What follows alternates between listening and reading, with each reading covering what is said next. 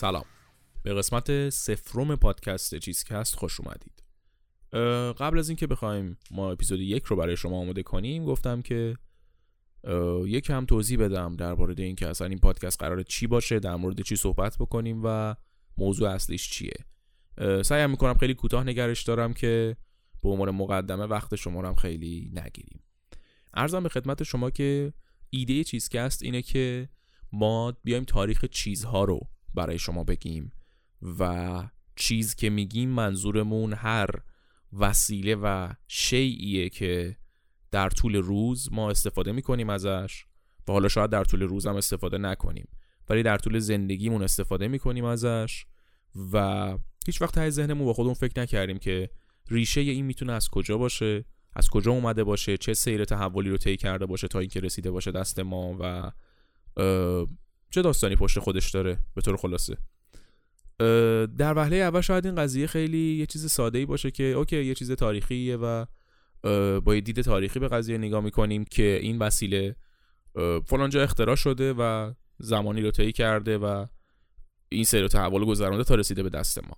ساده اگه نگاهش کنیم بله داستان همینه ولی بیشتر از یک داستانگویی ما برنامهمون اینه که پادکست رو ببریم سمت اینکه با بررسی نقش اون چیز توی تاریخ بشریت هم تاریخ رو بررسی کنیم هم تحولات تاریخی رو ببینیم با کمک اون در واقع تحولات تاریخی که اون چیزها توشون نقش داشتند و علاوه بر تحولات تاریخی تحولات فرهنگی رو ببینیم تأثیرات فرهنگی که روی اون چیز گذاشته شده و تاثیرات فرهنگی که اون چیز روی بقیه فرهنگ ها گذاشته. همه اینا رو با هم دیگه بررسی کنیم تا اینکه یه ذره بهمون خوش بگذره و کنجکاویامون برطرف بشه.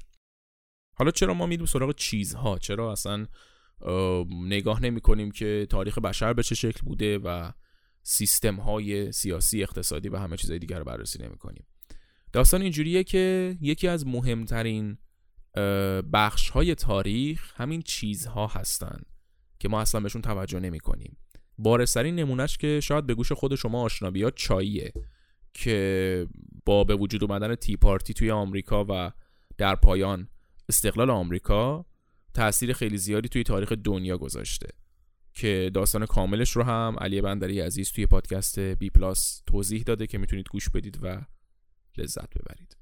پس سعی ما اینه که این اجسامی که این شیء این چیزهایی که می‌بینیم رو به طور کلی بهشون نگاه نکنیم و بریم از ریشه هاشون.